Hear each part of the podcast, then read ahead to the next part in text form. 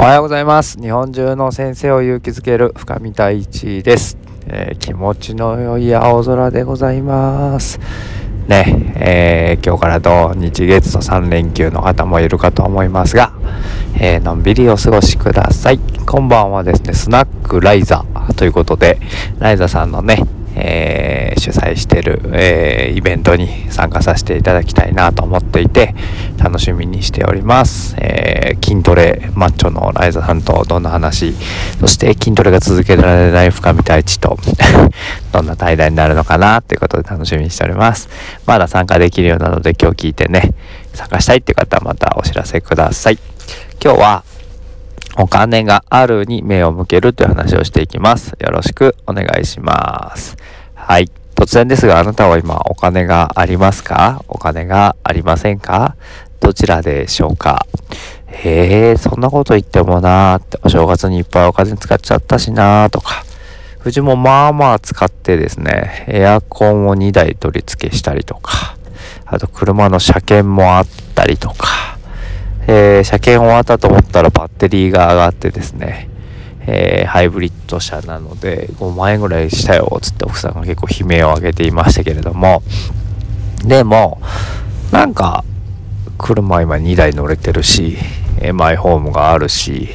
家族ね5人美味しいもの食べれてるし好きな服着れてるし奥さんも働いてるしってこのない方に目を向け出すとねどんどんどんどんいろんなものがこうはーってため息になるんですけどある方に目を向けるとなんかあれ結構いいんじゃないみたいな洗濯機もあるしお風呂もあったかく入れてるし暖房もねこたつもあるしガスファンヒーターもあるしそれこそエアコンだってつけたし布団だってあんなねふかふかの布団に寝れてるしみたいな。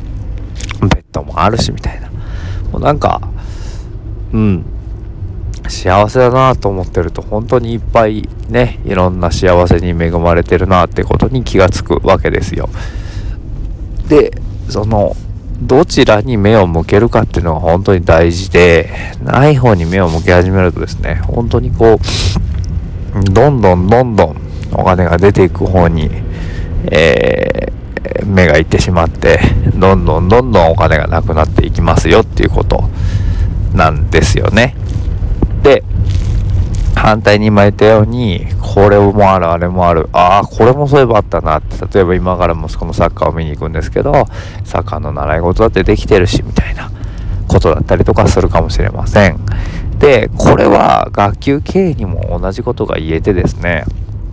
うんなんかこう、うちのクラスあれもこれもできてないんだよなと思い出すと、本当にできてないことが目についてですね、またあいつ授業に遅れてきてとか、またあいつも宿題忘れてきてみたいなことがどん腹が立ってしょうがなくなるんですよね。で、その負の連鎖でそれを叱るから余計その子たちはやらなくなりみたいな。じゃなくて、例えば30人学級で28人宿題持ってきてるっていうところに目を向けて、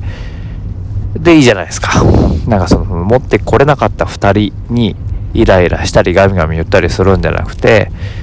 持ってこれてる28人の子に「ああよくやれてるね」って頑張ってるねでいいと思うんですよね。それ以外にも例えば教室の中がぐちゃぐちゃかもしれないけれどもそんな中で一生懸命整理整頓してくれてるあの子だったりとか掃き掃除をしてくれてるねあの子に目を向けてその子を取り上げて「ああありがとね」みたいな風に言えた方が絶対みんな気持ちよくなるし、えー、幸せにこう学校の中でね生活していけると思うんですよね。そんなことを考えながら毎日教室に行っているとまあ先生も満たされてくるし子供も満たされてくるし何より素敵なことがいっぱい起こってきます。これ間違いないですね。去年あの僕が担任してたクラスがまあ相当やんちゃで あのよく言うんですけどねブラジル人の子たちが7割いるクラス。毎日がサンバカーニバルのようだったんですけれどもそんなクラスでえっ、ー、と紙パックに入った牛乳を下に床にドーンと落としてですね水風船のようにして遊ぶみたいな、まあ、こんなものがいっぱい毎日のように起こるクラスだったんですけどいやこれどうしたらいいんだろうなってすごく思ったんですよ。で最初の頃はもうお手上げだなって正直思ったんですけどいやいやなんかやれることはあるはずと思ってあの10オブリガードっていうお札を作ってですねあのロナウジーニョのロナウジーニョじゃないな誰だったっけな。えー、っと名前出てきません。ブラジル人のサッカー選手の肖像画を貼って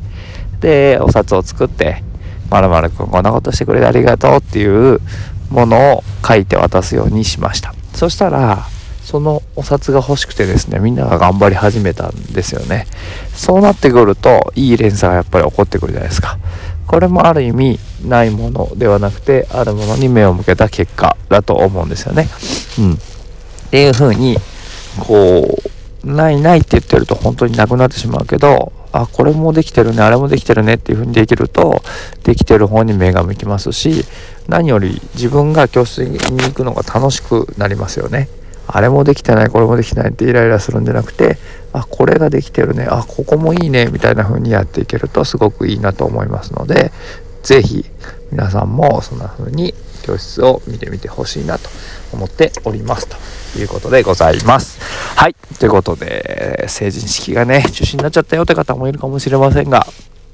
なんか、オンラインで飲み会してみようとか、ね、やれる方法はないかってちょっと考えてみるといいかもしれません。See you next time. バイバイ。